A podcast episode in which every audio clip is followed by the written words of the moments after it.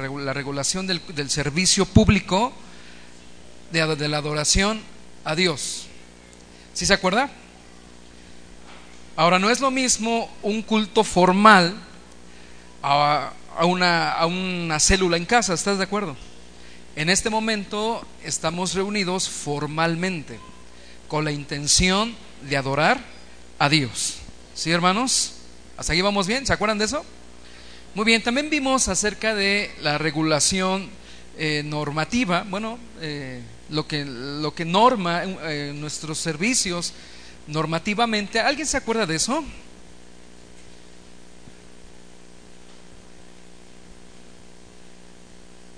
Bueno, que lo, normativo habla y dice, bueno, vamos a adorar a Dios conforme a la escritura y vamos a aplicar eh, todo lo que no está prohibido en la Biblia. Es lo que dice el sistema normativo. Hay otro, ¿se acuerdan del otro? El regulativo y, vimos acerca del Antiguo Testamento y el Nuevo Testamento. ¿Se acuerdan ustedes de USA? ¿Qué sucedió? Bueno, se murió porque con una buena actitud, ¿verdad? pero de mala manera, él quiso detener el arca y bueno, pues cayó como muerto. ¿Por qué? Porque el sistema regulativo dice lo siguiente, vamos a adorar a Dios de la manera que Él lo ha establecido. ¿Sí? Única y exclusivamente de la manera que Él lo revela en su palabra, de la manera que Él lo ha eh, revelado explícitamente en la palabra. Y no vamos a poner elementos, repito, no vamos a poner elementos que Dios no haya pedido. ¿Hasta ahí vamos bien, hermanos? Entonces, para mí es importante, bueno, es importante que comprendamos qué es eh, la regulación y qué es la, pues, normalización. Normativo, agregamos al culto todo aquello, perdón, que Dios no prohíbe, todo aquello. Y, lo y el regulativo es vamos a adorar a Dios eh, única y exclusivamente de la manera que Él lo pide. ¿Sí, hermanos? Y eso nos lleva, ya que el servicio, el culto a Dios, no es para nosotros, lo aprendimos, no es para la iglesia, no adoramos al hombre, no es para pasarla bien, no es para tener una catarsis, sino es para rendir tributo a Dios. Eso nos lleva al tema de hoy la reverencia en la adoración pública. ¿sí? La reverencia de la adoración pública. ¿Cómo, es, cómo debe ser como la adoración bíblicamente regulada por Dios en su palabra cada vez que usted y yo nos reunimos en su casa, en la casa de Dios? Quiero hacer la observación, la adoración que hermanos, pública. Lo que estamos haciendo en este momento es público. ¿Sí, hermanos? El culto a Dios, ¿cómo debe ser eh, bíblicamente hablando? Entonces, eso, nos remite a, a estudiar la reverencia. ¿Sí? Bueno, y vamos a ver una definición rápida que es adorar. Adorar es rendir honor, tributo, reverencia, respeto, alabanza, gloria a un ser superior. Repito, rendir honor, tributo, reverencia, respeto, alabanza, gloria a un ser superior. Pueden ser un ídolo falso o puede ser al Dios vivo y verdadero. Fíjese usted, en el plan natural, cuando nosotros nos presentamos a una persona que es mucho superior a nosotros eh, con respecto a su posición, a un presidente, al presidente de una empresa, por llamarlo así, no nos presentamos y decimos en su oficina lo que queremos. ¿Estás de acuerdo? Específicamente cuando nos presentamos a un presidente, hay algo que se llama protocolo. De hecho, incluso los pastores evangélicos, cuando van a orar por un presidente en Estados Unidos, hay un protocolo de esa oración se tiene que revisar esa oración. Mire, usted va a hablar así, se va a parar así, va a poner las manos así, va, a usar la Biblia y bla, bla. Hay un, ¿qué, hermanos? Protocolo. ¿Y quién establece ese protocolo? ¿El que visita o el que lo establece, el que está allí? En este caso, hermanos, Dios establece un protocolo para acercarnos delante de Él. no es, Él no lo deja a nuestra imaginación, Él no lo deja a nuestra inventiva. ¿Se acuerdan de Caín? Sí, hermanos. ¿Qué sucedió con la ofrenda de Caín? Él quiso ofrecer lo que Él quiso. En este caso, cada vez que la iglesia nos reunimos, nos presentamos no ante un rey terrenal, sino ante el rey del universo. Y fíjese usted, eh, hablando del principio regulativo de la adoración, nos encontramos con tres puntos importantes a manera de repaso para que quede bien cimentado en la iglesia. Estamos estudiando, repito, la adoración que pública, como el pueblo de Dios establece que le adoremos. Inciso A, Dios, mas no el hombre, ha de ser el centro de nuestra adoración. Dios, no usted, tampoco yo. ¿Quién, hermanos? Dios, Jesucristo nuestro Salvador. Inciso B, Él es el único que puede establecer el modo apropiado de adorarle. Ya lo aprendimos, no lo deja nuestra imaginación, no lo deja nuestra inventiva.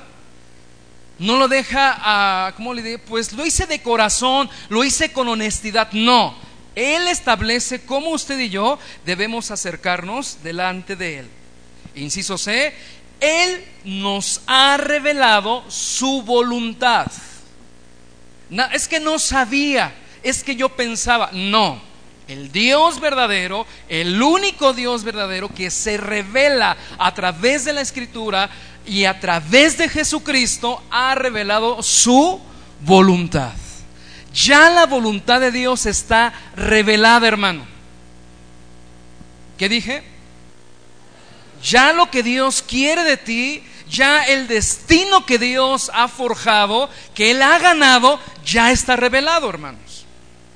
Ahora escúchame bien. ¿Qué dije? Tres puntos. Número uno, Dios y no el hombre. ¿Te acuerdas? Dos, o inciso B, Él es el único que puede establecer el modo apropiado para adorarle. Él nos ha revelado su voluntad con respecto a su adoración a través de su palabra. ¿Hasta ahí vamos bien? Ahora, en la, en la teoría todos estamos de acuerdo, ¿sí o no? Dice, no, pues Dios, Dios lo estableció, pero hay un problema, que en la práctica en la práctica podemos extraviarnos. Estamos conscientes, Dios es el centro de nuestra adoración, Él es, al, único al que se le rinde culto, Él ha establecido la manera correcta, pero hay un problema. ¿Cuál es ese problema, hermanos?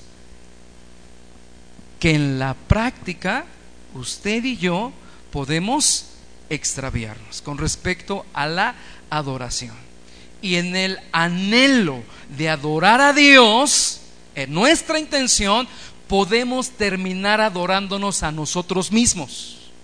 Y eso es idolatría. En la práctica, nuestra adoración puede ser tergiversada y podemos estar haciendo cosas que Él no pidió. Podemos estar ofreciendo cosas que Dios no, no ha establecido. Ese es un problema. ¿A causa de qué problema? ¿Por qué? Porque la adoración regulada por Dios tiene dos, dos enemigos acérrimos, dos enemigos mortales. ¿Cuáles son esos? El subjetivismo y el pragmatismo. ¿Qué es el subjetivismo?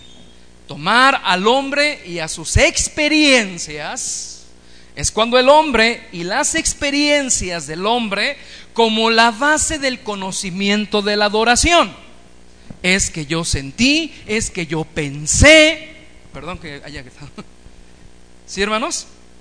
Es tomar al hombre y a sus experiencias como la base de nuestra manera de adorar a Dios. Porque, y es cuando el hombre, la iglesia puede decir lo siguiente, lo que yo siento es lo que me agrada, por eso yo adoro a Dios así por lo que yo siento me inclino y, es, y, como es para Dios, debe de estar bien. Di conmigo, subjetivismo. En el subjetivismo, la persona es la base del conocimiento, no la palabra, no la autoridad de Dios. Es que yo me imagino que así debe ser. A eso podríamos llamarle también adoración empírica. Una adoración con base a nuestra experiencia. Muchos de nosotros llegamos a la iglesia cristiana evangélica y levantamos las manos. ah, pues, pues. Cierra los ojos, cierra los ojos. ¿Les pasó? Yo sé que sí. Oye, ¿y por qué lo hacen? Es muy raro aquella persona que se pregunta, ¿por qué lo hacen? ¿Sí? O, o yo sé que venimos de una tradición, párate, inclínate, ponte de pie, siéntate. Bueno, pero ¿por qué lo hacen? Y generalmente la gente dice, porque los demás lo hacen y por respeto. Pero escúcheme bien, en el subjetivismo no existe autoridad alguna fuera de nosotros mismos. Ni siquiera Dios a través de su, de su palabra. Es porque yo pienso que así debe ser porque a mí me gusta y esto debe ser lo correcto. Ahora, escúchame bien, vamos a una aclaración. No se trata de meter a alguien en algún gusto.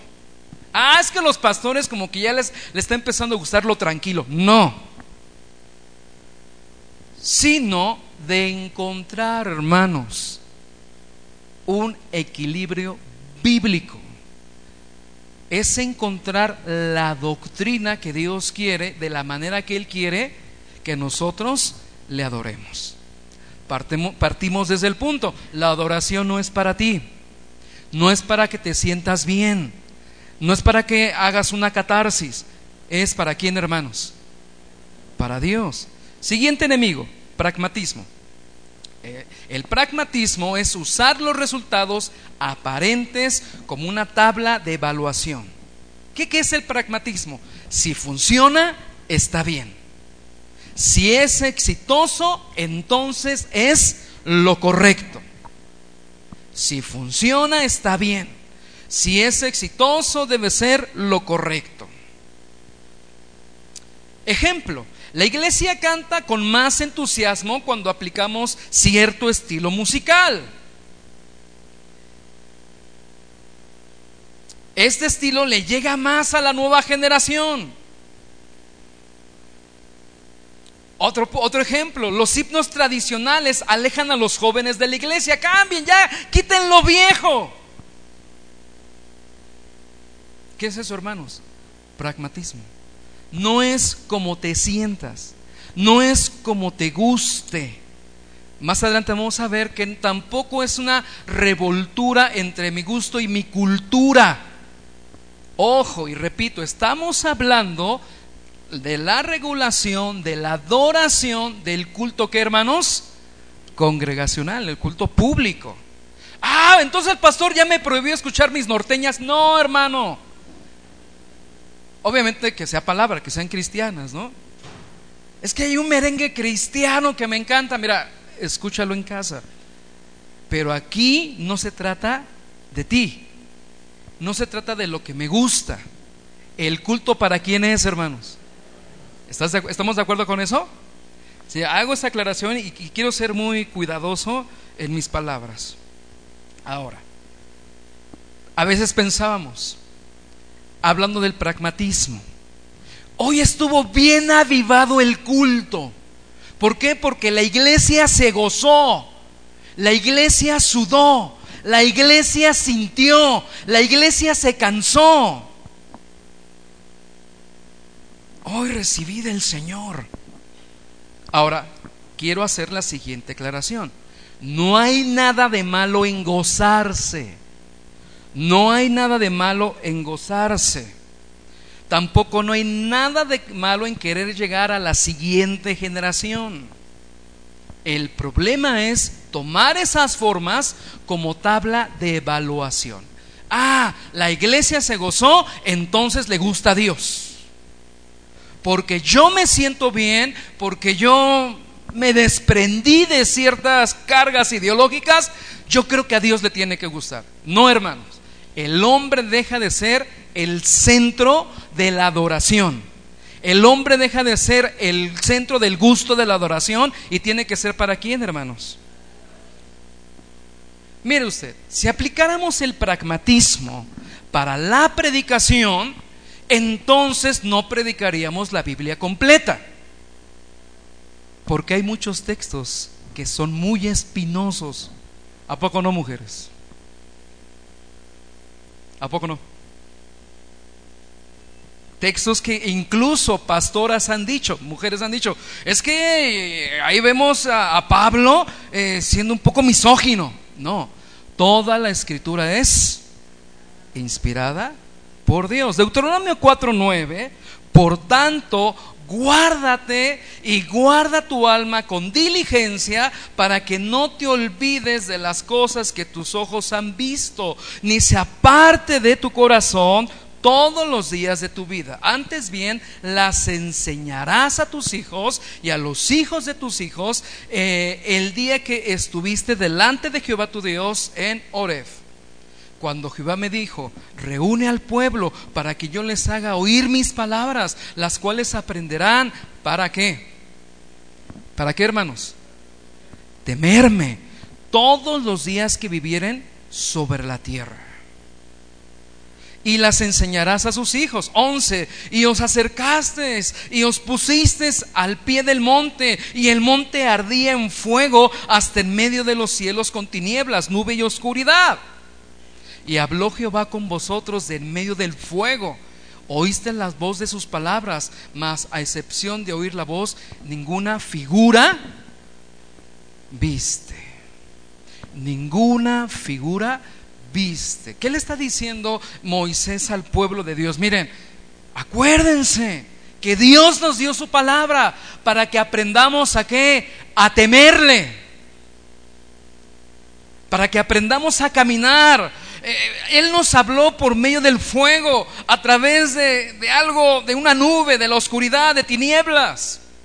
Pero a excepción de que escuchamos su voz, ninguna figura viste. ¿Qué podemos aprender de esto? Por muy buena intención que tengamos, hermanos, no podemos representar con nada la grandeza de Dios. Los cielos cuentan la gloria de Dios, pero ¿quién hizo los cielos? No me digas que tú. Por más que nos esforcemos en pintar, en plasmar, en esculpir, en, tocar, en cantar, jamás lograremos representar con nada la totalidad grandeza de Dios. Algo muy importante. Dios estableció la manera en que se debe de adorar a Dios teológicamente. La adoración es teología. ¿Es que hermanos? es el estudio de Dios a través de la palabra, mas no culturalmente. Ahora, una pregunta. ¿Hasta aquí vamos bien, hermanos? Dios es fuego consumidor, Dios es un Dios temible y Dios quiere que le adoremos, que nos gocemos, pero también que le temamos. ¿Estás de acuerdo conmigo? De hecho, la Biblia dice, el principio de la sabiduría es el temor al Señor.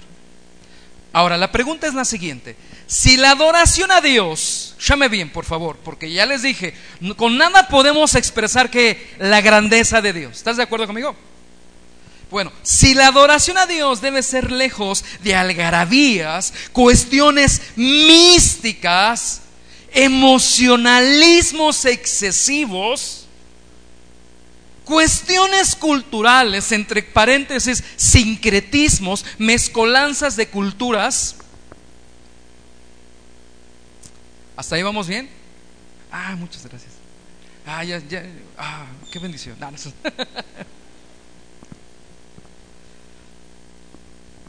Si la adoración a Dios debe ser lejos de algarabías, cuestiones místicas, emocionalismos excesivos, hermanos, no más para mencionar, ¿has visto algunos excesos por el internet de los cultos eh, cristianos? Qué vergüenza, ¿no? Qué terrible.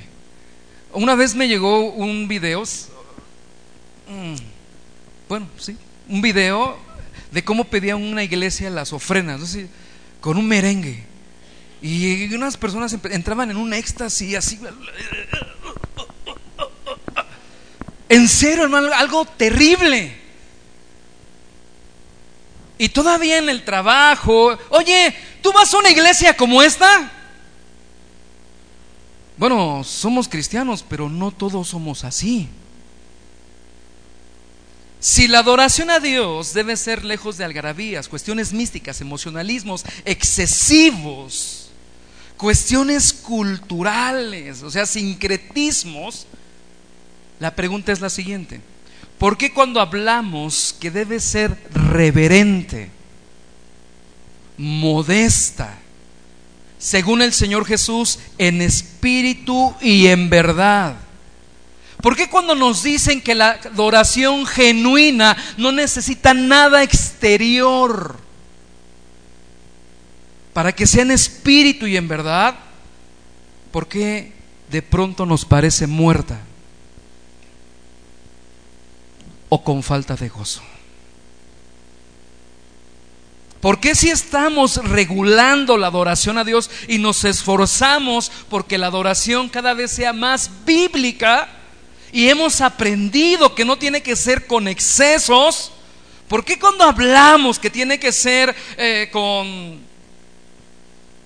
¿cómo se llama? Con modestia, con reverencia, en espíritu y en verdad, amada iglesia, ¿por qué nos parece muerta?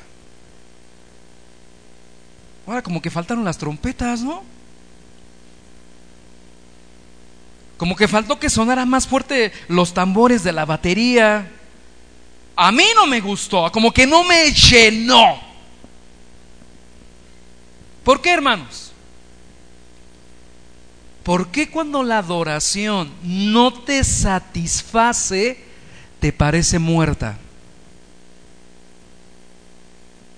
Dice Norma, porque estamos llenos de subjetivismos. Sí, gracias. ¿Por qué más, hermanos? A ver, los de este lado.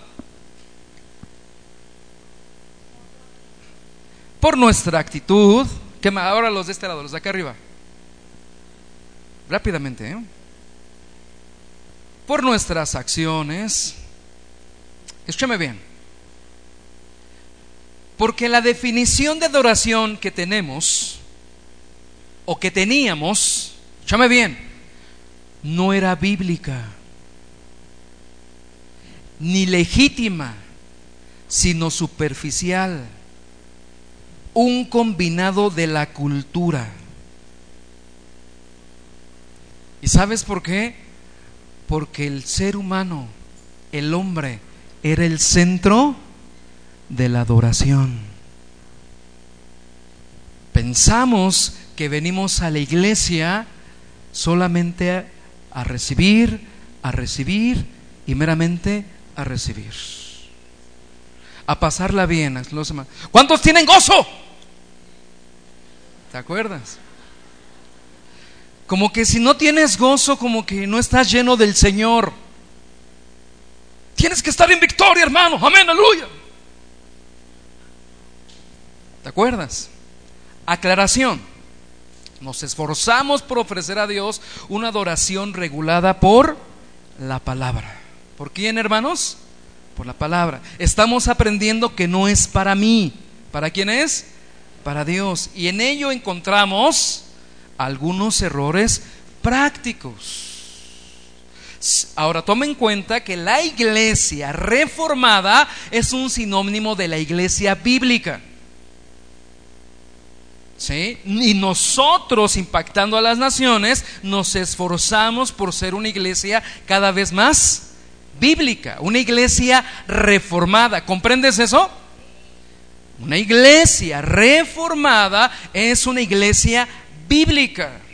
Y nos esforzamos en hacer los cambios, las adecuaciones, los alineamientos y someternos más y más a la palabra de Dios tratando de sacar de nuestros servicios los sincretismos, tratando de sacar de, nuestros servicios las subjetividades. Ahora, escúchame bien, la iglesia en su diseño, así como el matrimonio, así como la familia, es perfecta. Pero está compuesta de personas imperfectas que requieren cada vez más santificación y cada vez mayor aprendizaje. Y lo mismo pasa con la adoración. Cada vez nos esforzamos por tener una adoración regulada, no por las emociones, no por el sentimentalismo, no por lo empírico, sino por la palabra de Dios. Entonces le invito a reflexionar y a preguntarse, ¿por qué adoramos como adoramos? A ver, pregúntale al que está a tu lado. Ya había varios durmiéndose por acá. ¿Por qué adoramos como adoramos? A ver, Juanito, ¿por qué adoramos? No me contestes, ¿eh? Nomás pregunta. ¿Por qué adoramos como adoramos? Y, yo sé que varios están pensando, ah, caray, pues yo llegué a la iglesia y así estaba. Y así era. ¿no? Y, combinábamos, quiero hacer la aclaración, eh, combinábamos muchas cosas de la palabra de Dios que hacía el pueblo de Israel en cuestiones cívicas con las del templo. Pero estamos estudiando, nos estamos ¿qué? regulando, nos estamos alineando. Y de repente cuando llegamos a la iglesia, ¿no se acuerdan? Ah, pues los hermanos estaban dando vueltas y, ¿y qué dijiste? pues así debe ser. O una de dos, dijiste, pero mira qué locos. O dijiste, pues así debe ser, ¿no? Grito de júbilo, ¡uh! Pues así debe ser. Vamos a chiflar todos, ¿sí? Pues así debe ser. ¿Estás de acuerdo? ¿Por qué? Porque así nos pasó a casi todos. ¿Estás de acuerdo? Dile pues yo pensé que así era.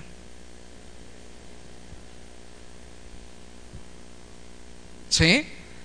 Repito, el pueblo de Israel, muchas cosas cívicas, perdón, la iglesia, eh, tomamos de la Biblia muchas cuestiones cívicas que la misma palabra regula para el culto de adoración a Dios.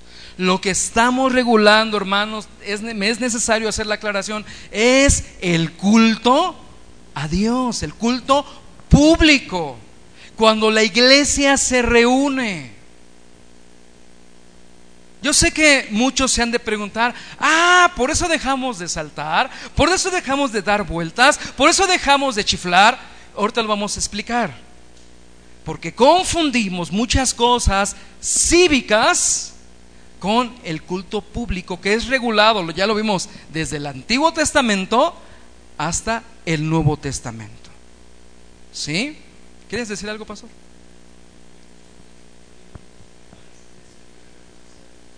Claro.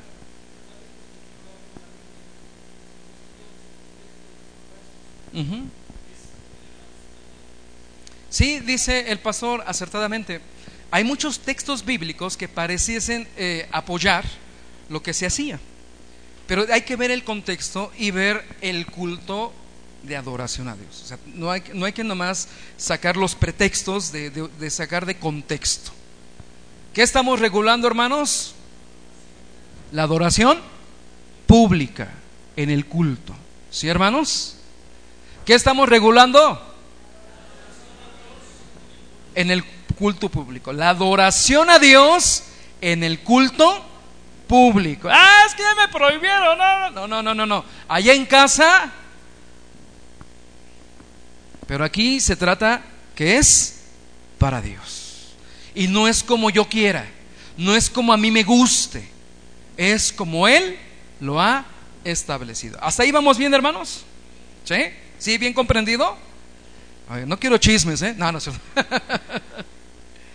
Hebreos 12:28. Para esta clase es este el texto, el texto base. Hebreos 12:28.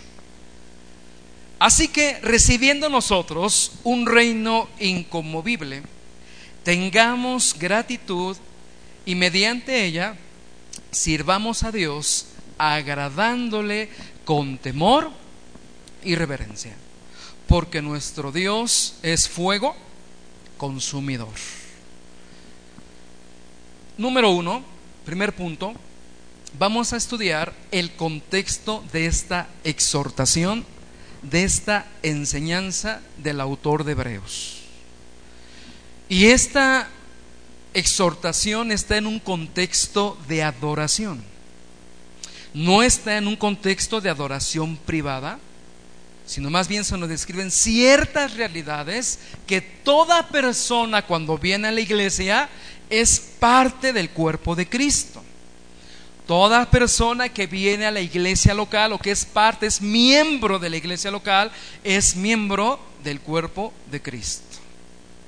El autor está haciendo comparaciones entre las realidades del antiguo pacto. Recuerden ustedes, semana atrás aprendimos que la revelación de Dios es progresiva.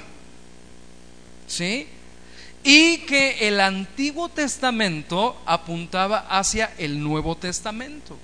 Y que el Nuevo Testamento, Jesucristo, es el cumplimiento de todas las sombras del Antiguo Testamento. Entonces el autor de Hebreos, en este verso, en su contexto, eh, acude o trae el Antiguo Testamento para enseñarlos la adoración en el Nuevo Testamento. ¿Hasta ahí vamos bien? Se está haciendo una comparación de las realidades del antiguo pacto con las realidades del nuevo pacto. Imagínense, en el antiguo pacto, lo que vamos de leer, cuando Dios se, presentó a Moisés, ¿qué dijo Moisés? Estoy temblando. Moisés cayó rendido delante de Dios.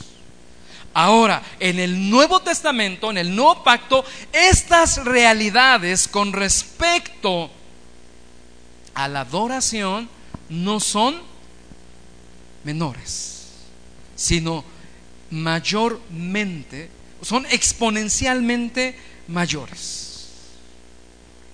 ¿Sí? ¿Qué quiero darles a entender? que la adoración a Dios en el culto público, en el Nuevo Testamento, no se relaja, no se rebaja.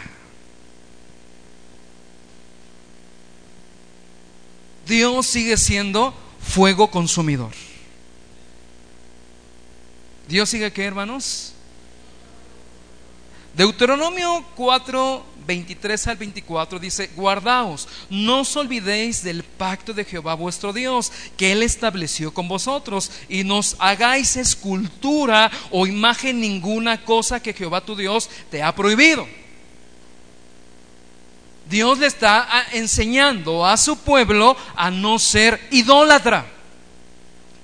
Verso 24, porque Jehová tu Dios es fuego consumidor. ¿Está hablando de adoración? Sí está hablando de adoración en el antiguo pacto. Y también está diciendo, Dios es celoso. Es fuego consumidor y Dios es celoso. Estamos aprendiendo que el, autor trae realidades del Antiguo Testamento con realidades y en contexto de adoración del Nuevo Testamento. Dios en Deuteronomio está exhortando muy claramente que se debe servir al único Dios. Se debe servir al único Dios vivo y huir de la idolatría. Es decir, que se le debe de adorar como Él ha ordenado. ¿Y por qué debo de adorar por como Él lo ha, ordenado porque Dios es celoso y es fuego que consume.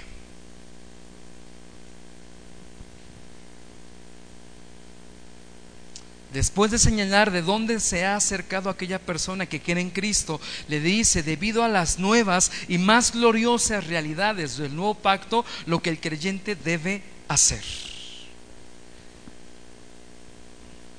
Hermanos, una pregunta. ¿Qué hubiese pasado si Dios hubiese dejado a la inventiva del hombre la adoración a Dios. Dice el pastor lo que está sucediendo en este momento. Dicen algunos teólogos, en este momento parece que hay un oscurantismo cristiano evangélico. ¿Por qué? Porque la gente no sabe, se hace cada locura en los, en los servicios. Ahora yo te tengo una respuesta. Tenemos una mente caída, hermanos. Aunque somos comprados por Dios, tenemos una mente caída a causa del pecado. Y a causa del pecado, nuestro entendimiento está afectado por el pecado. La Biblia dice que nuestro corazón es como perverso. Es, perdón, es engañoso. Y perverso más, más que, sí, sí, hermano, sí, estoy hablando aquí, tu corazón. Y desde el punto de vista adoración, tu corazón, mi corazón, es una fábrica de ídolos. Si no adoramos de acuerdo a la regulación que Dios ha establecido, vamos a terminar, terminar adorándonos nosotros mismos. Ahora comprende usted por qué varios ministerios que comenzaron bien terminan diciendo yo soy Jehová yo soy Melquisedec. porque esos pastores que más adelante se autonombraron apóstoles terminaron cruzándose los cables, hermanos? Dile a tu lado, porque se comenzaron a adorar ellos, ellos mismos. Y vaya que si no es sutil la adoración a nosotros mismos. Si amas a tus pastores, no los adores. Eso hace mucho daño. Ay, pero pastor. No, no los adores. Fíjese usted rápidamente, Timoteo era un siervo de Dios, la Biblia dice, de mucha confianza para el apóstol Pablo. Y sin embargo, no se le deja su criterio cómo debe conducirse en la casa de Dios. ¿Y quién era Timoteo? Hebreos, repito, 12:28, así que recibiendo nosotros un reino inconmovible, o sea que no cambia, la adoración a Dios no ha cambiado, Dios no ha cambiado, tengamos gratitud. Y ahorita vamos a ver en qué consiste esa gratitud y mediante ella sirvamos a Dios, agradándole con temor y reverencia. Hoy en la iglesia hay de todo, menos temor ni reverencia. Ahora, fíjese usted, sirvamos. Ahí aparece en Hebreos 12:28 la palabra sirvamos. ¿Ya la vieron? Sirvamos a quién? A Dios. Agradándole a quién? A Dios, con temor y reverencia. Este servicio, oramos para que le agrade a quién, hermanos. ¿A quién? A Dios. Ensayamos, estudiamos, pero ¿a quién le debe de agradar? Entonces, evítate la pena de preguntarnos, ¿qué te pareció el servicio? ¿Qué tal predicó hoy el pastor? Como que se desafinó el pastor Arsenio, ¿no? No, es broma, no, no cantaste muy bien. La honra es para el Señor. ¿A quién deberíamos de hacerle esa pregunta? ¿Entre nosotros mismos? a la esposa, a los hijos. ¿Qué tal te la pasaste en la iglesia? No. ¿Para quién es el servicio?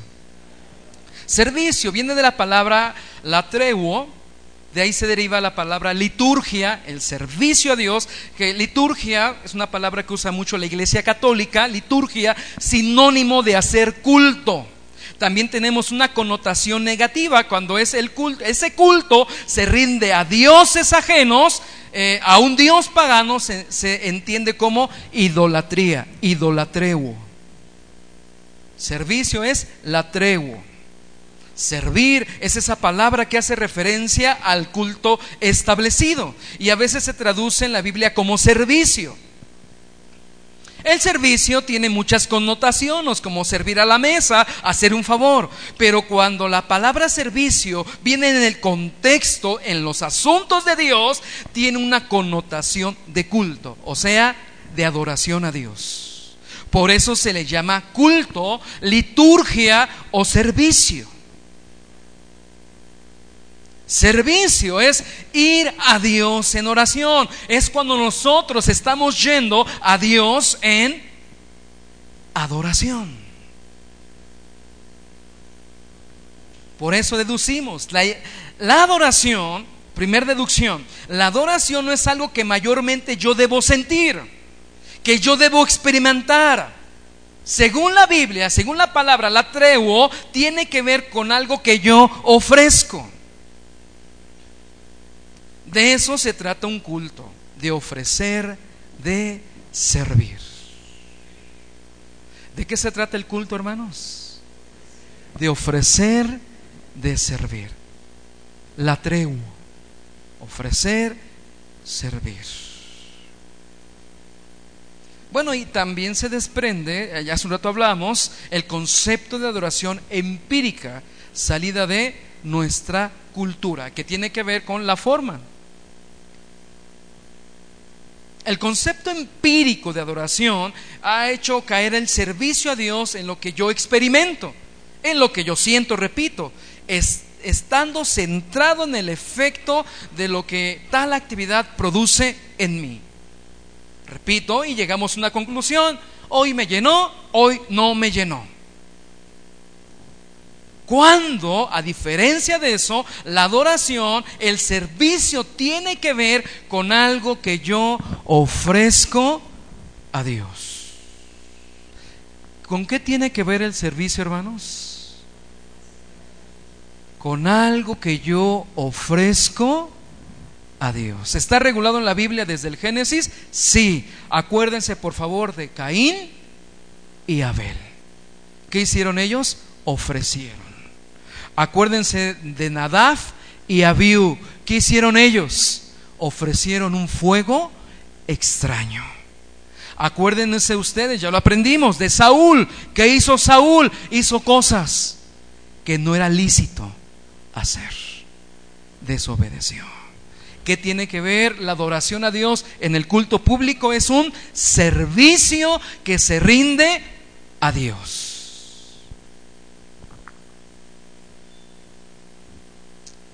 La tregua, el servicio, la adoración a Dios tiene que ver con algo que yo rindo a sus pies.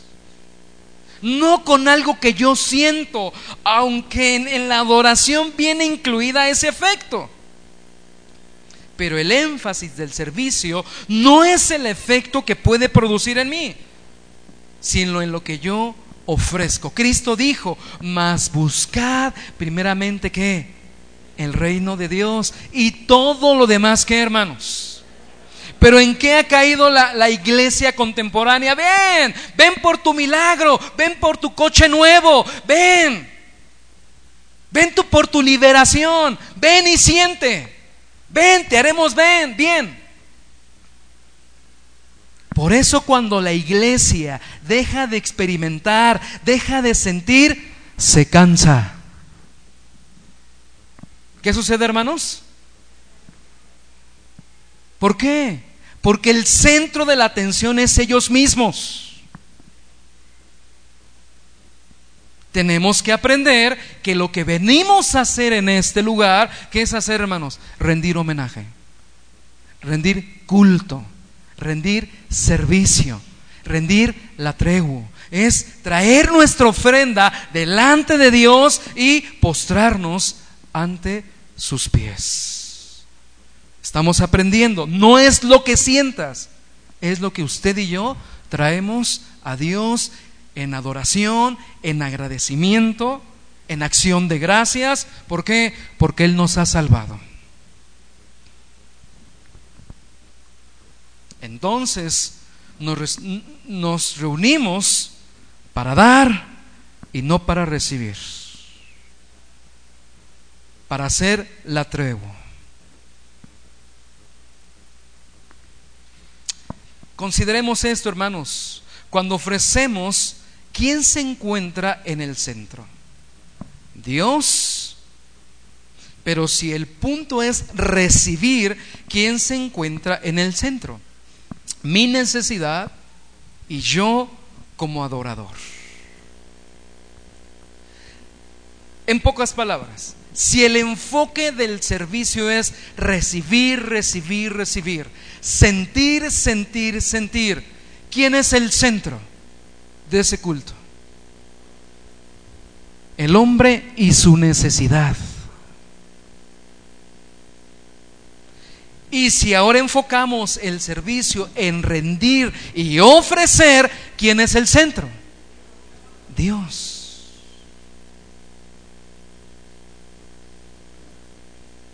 Si el hombre está en el centro de adoración, o sea, de recibir, y yo soy quien debe ser agradado finalmente, entonces hagamos de la adoración algo significativo meramente para nosotros.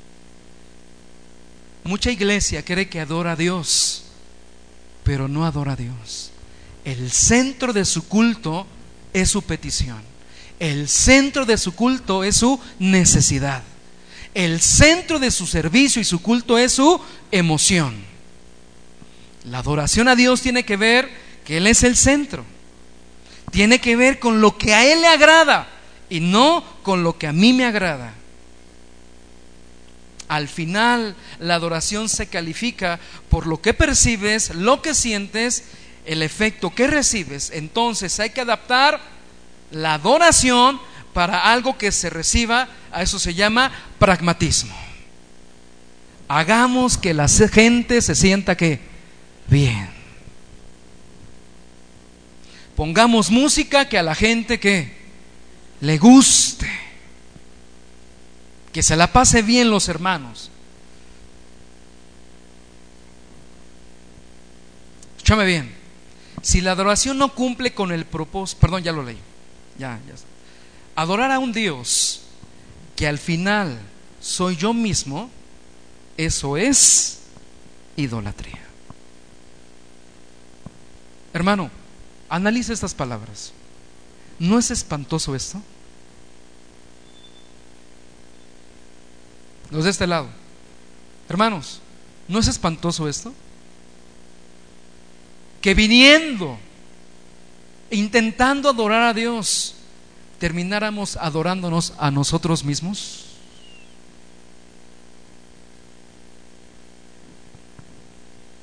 Terrible, ¿no? Dile esto, pero qué bueno que Dios nos está enseñando. Cuando ofrecemos la truebo, Dios es el centro. Y nuestra finalidad es cómo se siente Él. Si lo que le ofrecemos le agrada a Él, esto agradó a Dios. En vez de preguntarnos, ¿qué me pareció el culto? ¿Recibí no recibí? Yo me bien, hay personas que he escuchado que dicen lo siguiente, en vez de salir edificado, salías enojado. ¿Lo has escuchado? Es que, perdón, es que no era para ti. ¿Lo puede comprender ahora, hermano? ¿A qué nos lleva esta enseñanza? Cambiemos nuestra actitud. Cambiemos la dirección de la adoración en el culto a Dios. No es para nosotros mismos. Nunca será para nosotros mismos. No ensayamos para agradarte. No estudiamos para hacértela pasar bien. No, Dios guarde esa hora. Amén. Número uno, ¿qué aprendimos? El contexto. El contexto de, este texto eh, es cuando se enlazan dos verdades, dos principios del Antiguo Testamento con el Nuevo Testamento. ¿Hasta ahí vamos bien, hermanos? ¿Para quién es el culto? Gloria a Dios. Número dos, el texto está diciendo con toda claridad que la adoración debe de estar marcada, escúchame bien, por la reverencia por el temor piadoso y por el sobrecogimiento ante Dios. En la Biblia nos enseña que nuestro servicio a Dios, que la adoración a Dios debe estar marcada por qué? Por la reverencia, por un temor piadoso y por el sobrecogimiento ante Dios. ¿Qué, ¿Qué sobrecogimiento? Hacernos pequeños delante de Dios. Reconociendo que Él es el creador, nosotros somos las criaturas. Pero ¿cuál es el efecto general con que la gente asocia la adoración hoy día? El gozo.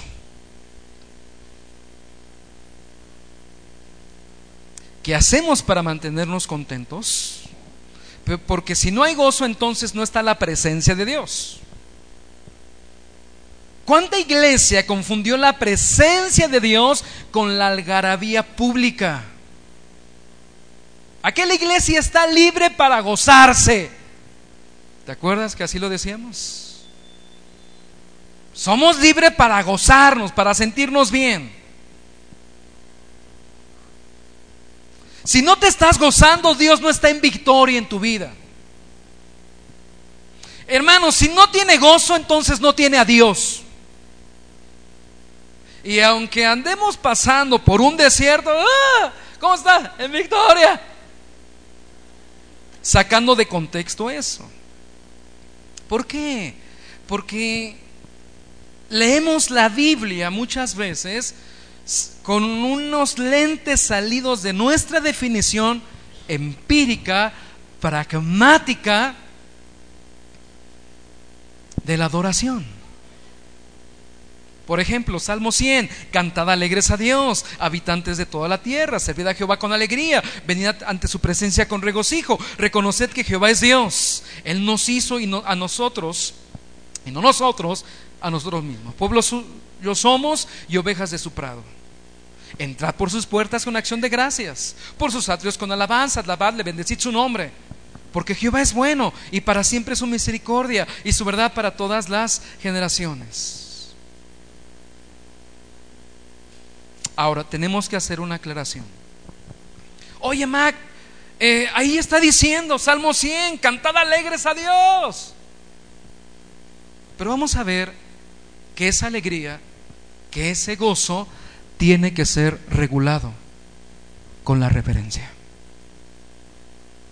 Que tiene que haber un gozo, pero tiene que haber qué? Reverencia. Hágase todo decentemente y con orden. Hágase todo decentemente y con orden. Nosotros, hermanos, o sea, Reconozco, nosotros somos de, la línea que confundíamos el servicio a Dios con un partido de fútbol. ¿Te acuerdas?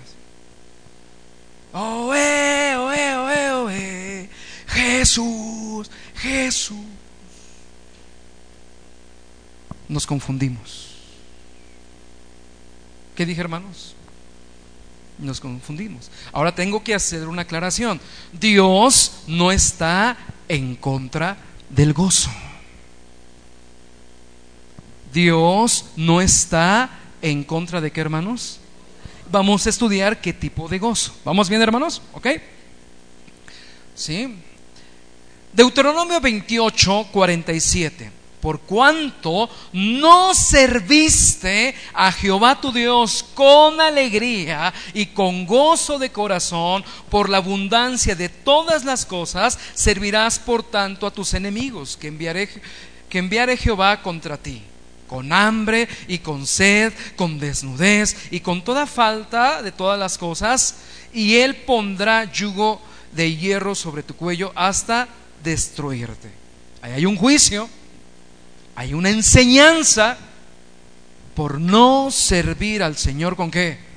Con alegría y con gozo de corazón. ¿Sí, hermanos? Entonces, hay varios factores.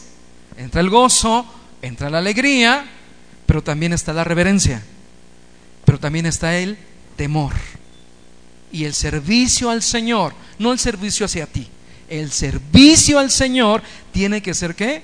Regulado. Aclaración. Cuando el gozo, como lo hacíamos antes, eh, como cualquier doctrina, se sobreenfatiza. Cuando el gozo como el cualquier doctrina se sobreenfatiza en detrimento de otras doctrinas, estamos ante una deformación de la verdad. No puedo enfatizar algo de más. Y esos han sido los, los errores doctrinales de algunas iglesias que sobreenfatizan algún aspecto.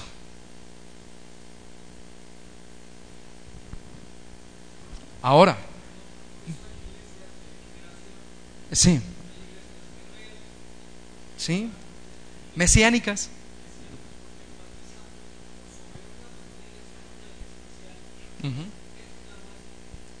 Sí. Recordemos que es muy importante lo que estamos hablando. Dice el pastor, por eso hay muchas iglesias que son guerreras, muchas iglesias que son este, mesiánicas, muchas iglesias que son, ¿qué hermanos? Ayúdenme, por favor. De liberación, ¿qué más? Carismáticas, proféticas, o también de la prosperidad. ¿Por qué? Porque sobreenfatizan, escúchame bien, por favor, sobreenfatizan algún aspecto doctrinal sobre los demás. Y cuando sobreenfatizamos alguna verdad, algún aspecto doctrinal en detrimento, o sea, por encima de lo demás, entonces la verdad se deforma. Recuerde usted, toda escritura, eh, toda escritura, la revelación de Dios es integral. ¿Es que, hermanos? Integral, es única, canon, una medida. No podemos agregarle más, pero tampoco podemos qué? Quitarle. Ah, entonces como la Biblia habla de reverencia, quitemos el gozo. Tampoco. ¿Estás de acuerdo? Quitemos la alegría. Tampoco. ¿E-, ¿Estamos de acuerdo, hermanos? Con lo que Dios dice, no con lo que yo digo, con lo que dice la palabra, ¿ok? Ahora, el gozo no constituye la esencia de la adoración, ni su principal afecto característico. Hoy se presume que en la verdadera adoración lo que, se lo que no debe faltar es el gozo por encima de, las, de la reverencia y del temor a Dios.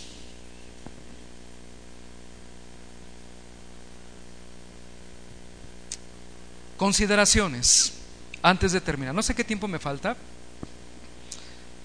Número uno. Consideraciones de la adoración. Bíblica. Adoración, ¿qué hermanos? Bíblica. ¿Qué dice el Señor?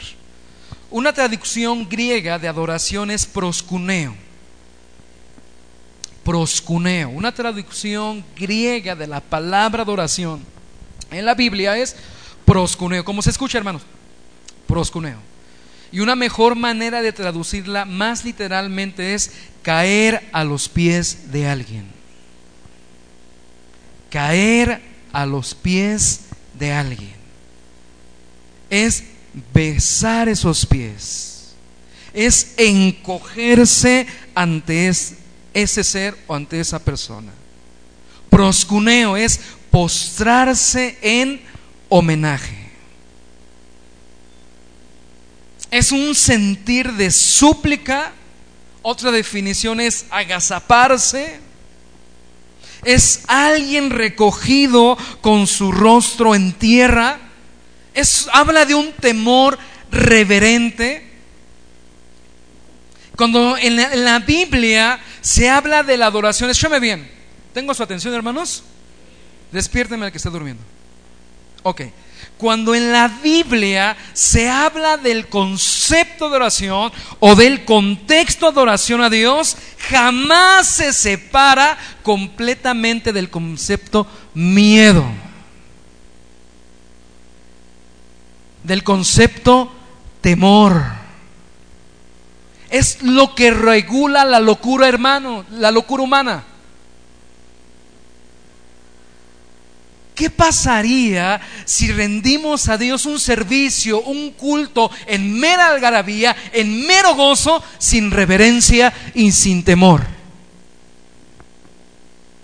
Ya lo hablamos. Ahora aquí la pregunta es, ¿ante quién te postras? ¿Ante tu igual? ¿Ante tu compadre? Peor aún, porque así hoy la iglesia ve a Dios, ¿ante tu servil? Porque Dios se ve obligado a cumplir con tus peticiones, ¿eh? No importa si están envueltas de pecado, de egoísmo.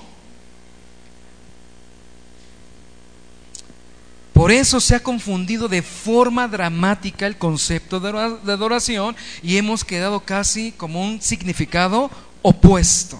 Éxodo 34, 6. ¿No lo pueden poner en pantalla, por favor?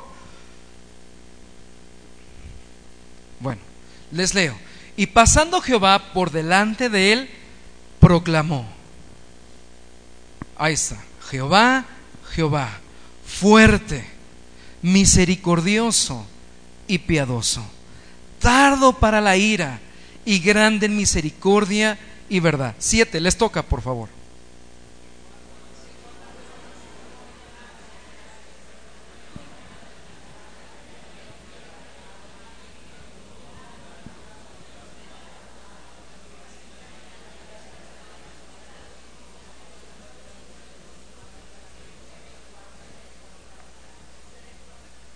¿Se da cuenta de los elementos de la adoración a Dios?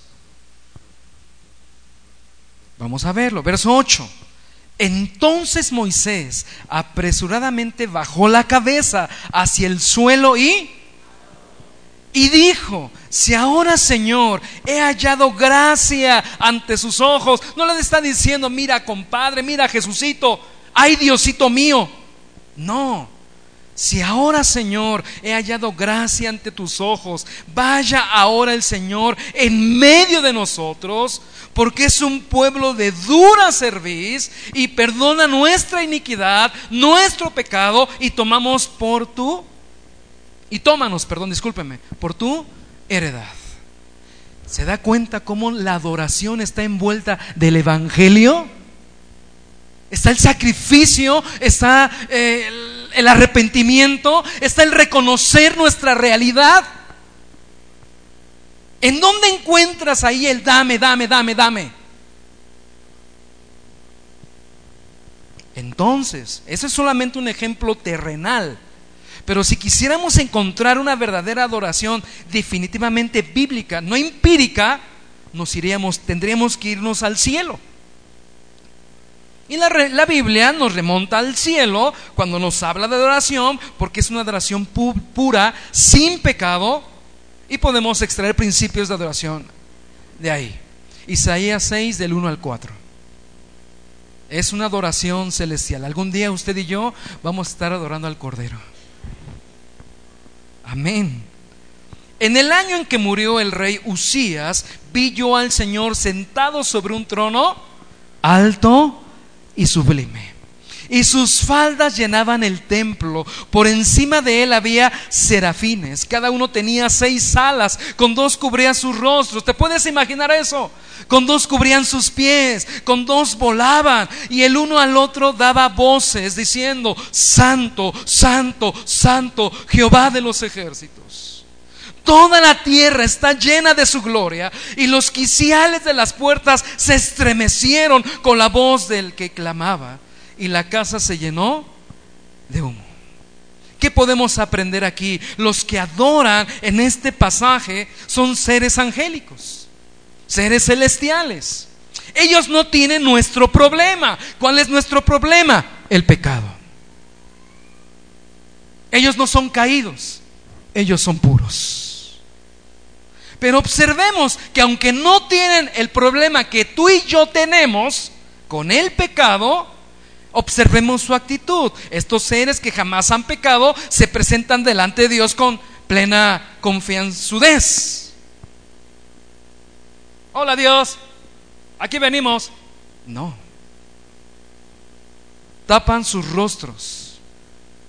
Tapan sus pies Simbólicamente, quizá en vergüenza, ya que los pies nos conectan con la tierra, recordándonos que somos criaturas hechas. Ellos enfocan su mirada. ¿Qué dicen tres veces estos seres? Santo, santo, santo. No dicen, siento, dame, me caigo. ¿Qué dicen, hermanos? Santo, santo. Ponen su mirada en su santidad. No olvidando quiénes son esos seres. Somos criaturas. Ahora, en nuestro aspecto, aparte de que somos tú y yo criaturas, somos pecadores se nos ha perdonado la vida, se nos ha redimido podemos entrar al santo lugar porque alguien pagó el precio, por el precioso Evangelio de Jesucristo. Nuestra adoración no puede dejar de estar envuelta del precioso Evangelio de Jesucristo. No podemos olvidarnos quién es Él y de lo que es capaz y no puedo olvidarme de quién soy yo y de lo que soy capaz en Él. Hebreos 12:28. Así que recibiendo nosotros un reino inconmovible, no cambia. Esto no ha cambiado. Dile que está a tu lado, esto no ha cambiado. Hasta ahí. Tengamos gratitud y mediante ella sirvamos a Dios agradándole con temor y con qué hermanos? Y reverencia, porque nuestro Dios es fuego consumidor. Ahora, ¿qué sucede cuando una criatura finita no adora como debe? O no está viendo lo mismo, no está viendo a Dios, se está viendo a sí mismo y en su necesidad, porque todos los que vieron a Dios se taparon su rostro. Todos, hermanos. Apocalipsis 4, 8. Y los cuatro seres vivientes tenían cada uno seis. Ah, ya lo leímos, ¿verdad? No, no, no, discúlpeme, me confundí. Eh, 4, 8. Y los cuatro seres vivientes tenían cada uno seis alas y alrededor y por dentro estaban llenos de qué? Y no cesaban día y noche de decir, una vez más, ¿qué dicen? nos enseña algo en donde tenemos que tener nuestra mirada, nuestro enfoque en la adoración, en la santidad. Es el Señor Dios Todopoderoso, el que era, el que es y el que ha de venir. 9. Y siempre que aquellos seres vivientes dan gloria y honra y acción de gracias al que está sentado en el trono, al que vive por los siglos de los siglos. 10. Los 24 ancianos, ¿qué hacen? ¿Se ponen a chiflar? Ah, dan gritos de júbilo, como tú y yo a veces lo hacíamos. Los 24 ancianos se postran delante de él que está sentado en el trono y adoran al que vive por los siglos de los siglos. Y echan sus coronas delante del trono diciendo, Señor, digno eres de recibir la gloria y la honra y el poder porque tú creaste todas las cosas y por tu voluntad existen y fueron creados. En medio, hermano, yo sé que Apocalipsis es complicado, pero en medio de tantos símbolos vemos a criaturas en una adoración celestial. A fin de cuentas, ¿qué están haciendo? Adorando. ¿En dónde está su enfoque? En su santidad y en lo que es Dios. Ellos no están en éxtasis, emocional, ni están gritando, no están chiflando. Estas criaturas se están postradas ante Dios, con rostro en tierra, gritando, Santo, Santo es el Señor. Las imágenes de adoración en el cielo siempre enfatizan qué actitud, qué actitud debemos tener entre la adoración a Dios aquí en lo terrenal. Y esto es reverencia. ¿Qué es, hermanos?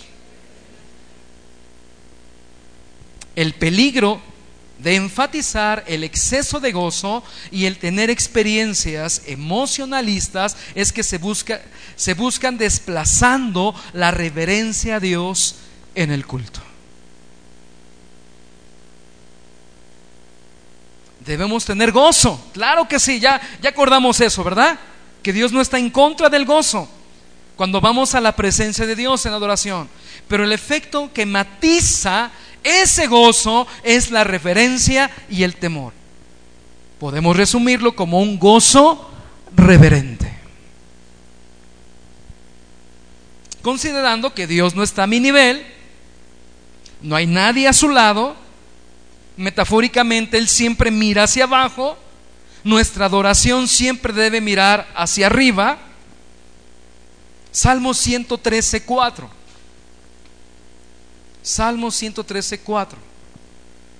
Excelso sobre todas las naciones es Jehová. Sobre los cielos es, sobre los cielos su gloria. ¿Quién como Jehová nuestro Dios? El Dios vivo, el Dios de Israel, que se siente en las alturas, que se humilla a mirar en el cielo y en la tierra. Él levanta del polvo al pobre y al menesteroso. Puedes ver el Evangelio allí. Alza del muladar ¿Cómo éramos tú y yo antes de Cristo? Por eso le adoramos y por eso nos gozamos. ¿Por qué? Porque se nos perdonó la vida. Verso 8, para hacerlos sentar con los príncipes. ¿Con los príncipes de qué? Y puedes ver la obra de Dios, puedes ver el Evangelio. Dios, cuando Dios estaba en su idea de formar la iglesia, estábamos tú y yo. Sí, a ese borracho. Sí, a esa amargada. Sí, a ese despreciado. Sí, a ese que no es nada. A ese que no puede hablar. Sí, a ese pecador. Lo voy a hacer parte de mi pueblo. Y no tan solo ser parte de mi pueblo. Lo voy a sentar con los demás que son príncipes, que no eran nada y ahora son príncipes. Ese es el gozo, regulado con la reverencia y las acciones de gracias. Pero a veces nuestras maneras informales de adoración son muestra externa de nuestro bajo concepto de Dios. ¿Por qué adoramos a Dios no poniéndole formalidad, no poniéndole peso, no dándole su lugar. Porque a lo mejor por ignorancia, otra, o por necedad, tenemos un bajo concepto de Dios. Gracias, Jimmy. ¿A qué Dios adoramos? ¿A qué Dios adoramos? Escúchame bien, si vas a una graduación o a un funeral, ¿cómo te vistes? ¿Cuál es tu actitud? Si vas a una cita de trabajo o también vas al parque, vamos presentables de acuerdo a la ocasión, ¿no es así? Si vamos a una boda, sabes que no se trata de ti. Guardamos decoro y compostura. Sabes que por naturaleza se trata de lo que se está haciendo y guardamos la medida interna y externa, nos sobrecogemos, porque no se trata de quién. Si vamos a una boda, no se trata de quién, de nosotros, es, algo muy importante de la persona que nos invitó. Y vamos lo mejor posible. ¿Estás de acuerdo? No te ofendas. Pero ¿por qué cuando nos presentamos ante Dios te presentas como si fueras a lavar coches?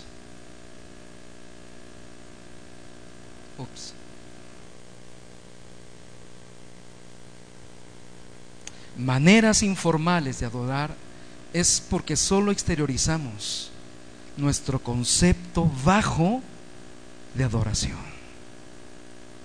Tampoco caigamos en el extremo, vestidos litúrgicos, estandarizados de adoración, no tampoco. ¿Cuál es el punto? Que seres mil veces mayores que tú y yo se taparon los ojos cuando estaban en presencia de Dios. ¿Cuál es el punto? Seres santos que nunca han pecado como tú y yo. Y sin embargo, se taparon los ojos, se taparon los pies para presentarse delante de Dios.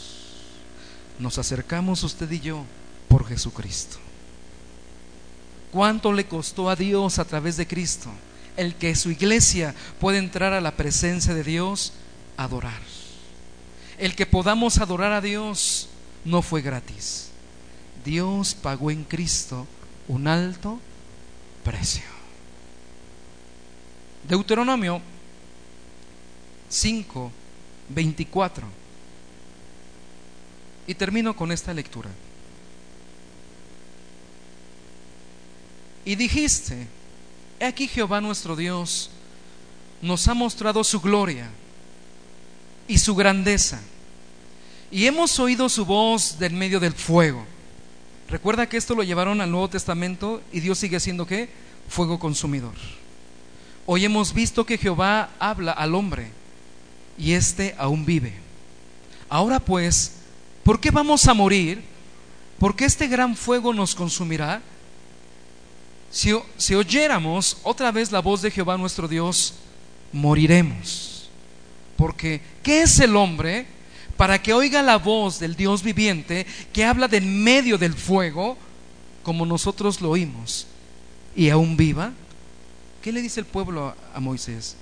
Acércate tú y oye todas las cosas que dijere Jehová nuestro Dios, y tú no las dirás todo lo que Jehová nuestro Dios te dijere, y nosotros oiremos y haremos.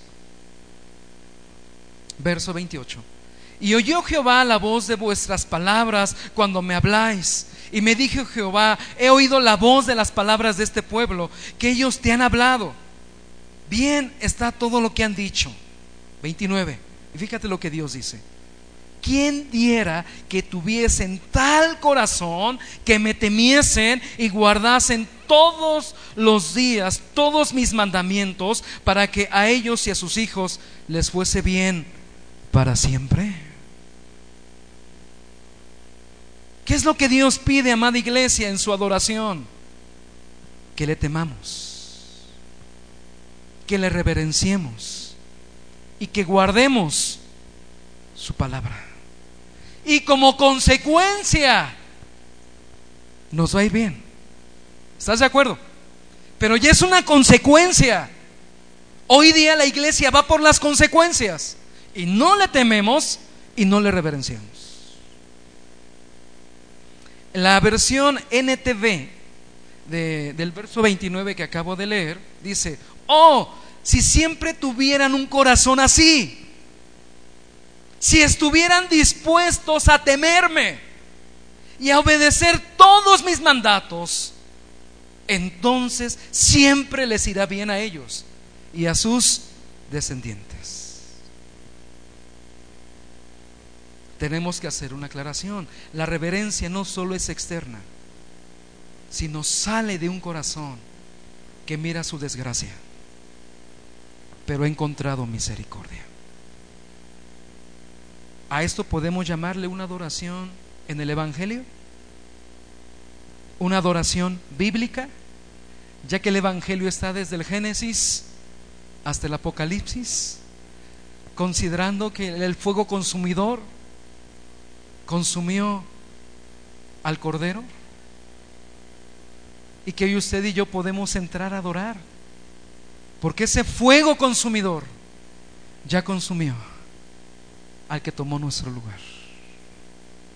Y que no podemos como iglesia hacer un servicio a Dios sin reverencia y sin temor. Y que también nos podemos gozar. Y que también nos podemos alegrar. Amén pero en la salvación de nuestro Dios.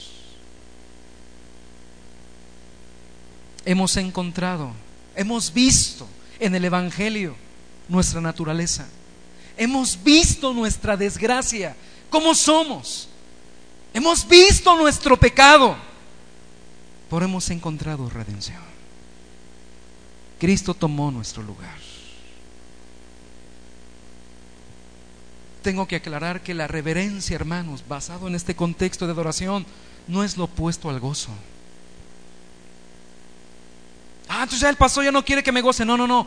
La, la reverencia no es lo opuesto al gozo.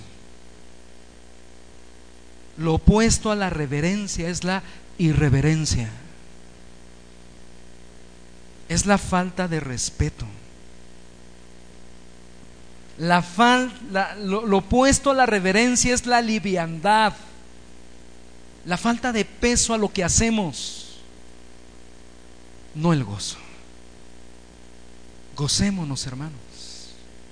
Alegrémonos en la presencia del Señor siendo regulados con reverencia y con temor.